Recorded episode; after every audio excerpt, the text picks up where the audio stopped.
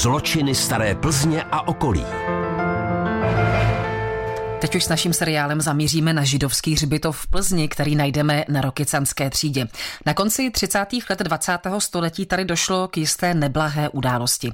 A víc nám poví spoluautor knihy Kriminální případy a aféry z Plzně a okolí Karel Řeháček. Tenhle ten židovský hřbitov je zajímavý tím, že když se rozšiřovala Rokycanská, tak přišel o zajímavou dominantu. Přišel o modlitebnu, kde se konala poslední rozloučení s židovskými zemřelými, než se uložili do hrobu. Právě tahle modlitebna hrála důležitou roli v incidentu, který se udál krátce po půlnoci 7. března 1939. Zahradník Jan Pojar, který pracoval ve skleníku sousedícím s židovským hřbitovem, slyšel velice silnou explozi a říkal si, co to je, kde se to vzalo. Venku byla zima, tma, celkově nevlídno a když se tedy procházel po okolí židovského hřbitova, tak slyšel spoza hřbitovní zdi slabé volání volání o pomoc. Asi třikrát slyšel nějaký hlas, potom nastalo úplné ticho. Co bylo dál? Ráno tohleto oznámil policejnímu ředitelství plzeňskému, přijeli policisté a zjistili, že se na židovském hřbitově skutečně nacházejí dva mrtví muži, kteří leželi nedaleko vchodu do modlitebny, byli v hrozném stavu, spodní části jejich těl byly roztrhány výbuchem, rozmetány v okolí modlitebny. Policistům bylo jasné, co se asi stalo, protože poblíž jedné mrtvoly se našel našel poškozený budík a tři články suché baterie, to znamená, že došlo k explozi, k výbuchu. Policejní komisař si ale začal pokládat takové otázky, říkal, proč ale na hřbitově, proč zrovna tady, proč zrovna na tomhle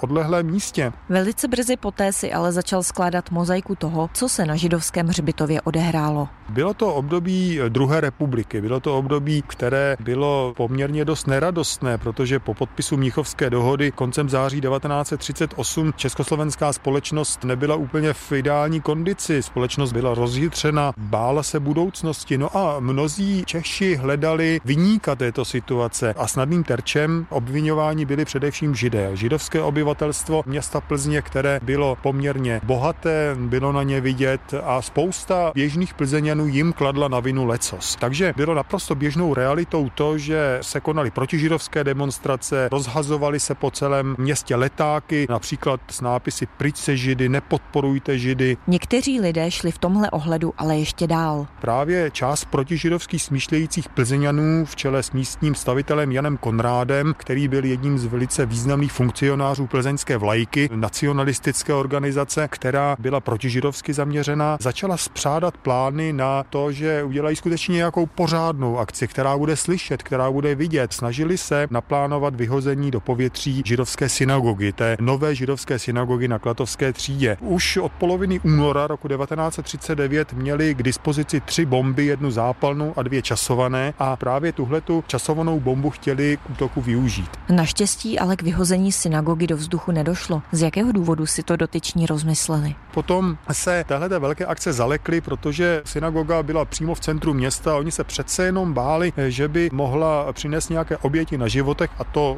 zrovna nechtěli, takže se snažili hledat nějakou alternativu. No a tu našli právě na tom odlehlém židovském hřbitově, kde ta akce byla bez zbytečného rizika. Takže najali dva atentátníky, Antonína Starala a Karla Kováříka, kteří za peníze přislíbili, že tohle to udělají, jenže jednalo se o mladé, neskušené radikály, kteří byli zmateni i v obsluze toho takzvaného pekelného stroje, který měli mít nastavený na jednu hodinu po půlnoci, ovšem patrně i pod vlivem alkoholu, patrně pod vlivem nervozity, neskušenosti se spletly, exploze nastala ale již o hodinu dříve v podstatě jim vybuchla přímo v ruce. Případ byl nakonec řešen až po válce. Nakonec k tomu došlo 12. dubna roku 1946, kdy mimořádný lidový soud v Plzni vynesl rozsudek nad vlajkaři i nad těmi, kteří pomáhali vykonat tenhle ten atentát na židovském hřbitově. Jan Konrád, jeden z těch hlavních architektů útoku, byl odsouzen na 20 let těžkého žaláře, nejenom za tenhle ten nepovedený zbytečný útok na židovskou obřadní síň.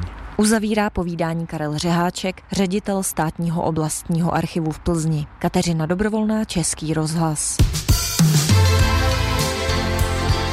Český rozhlas Plzeň. Rádio vašeho kraje.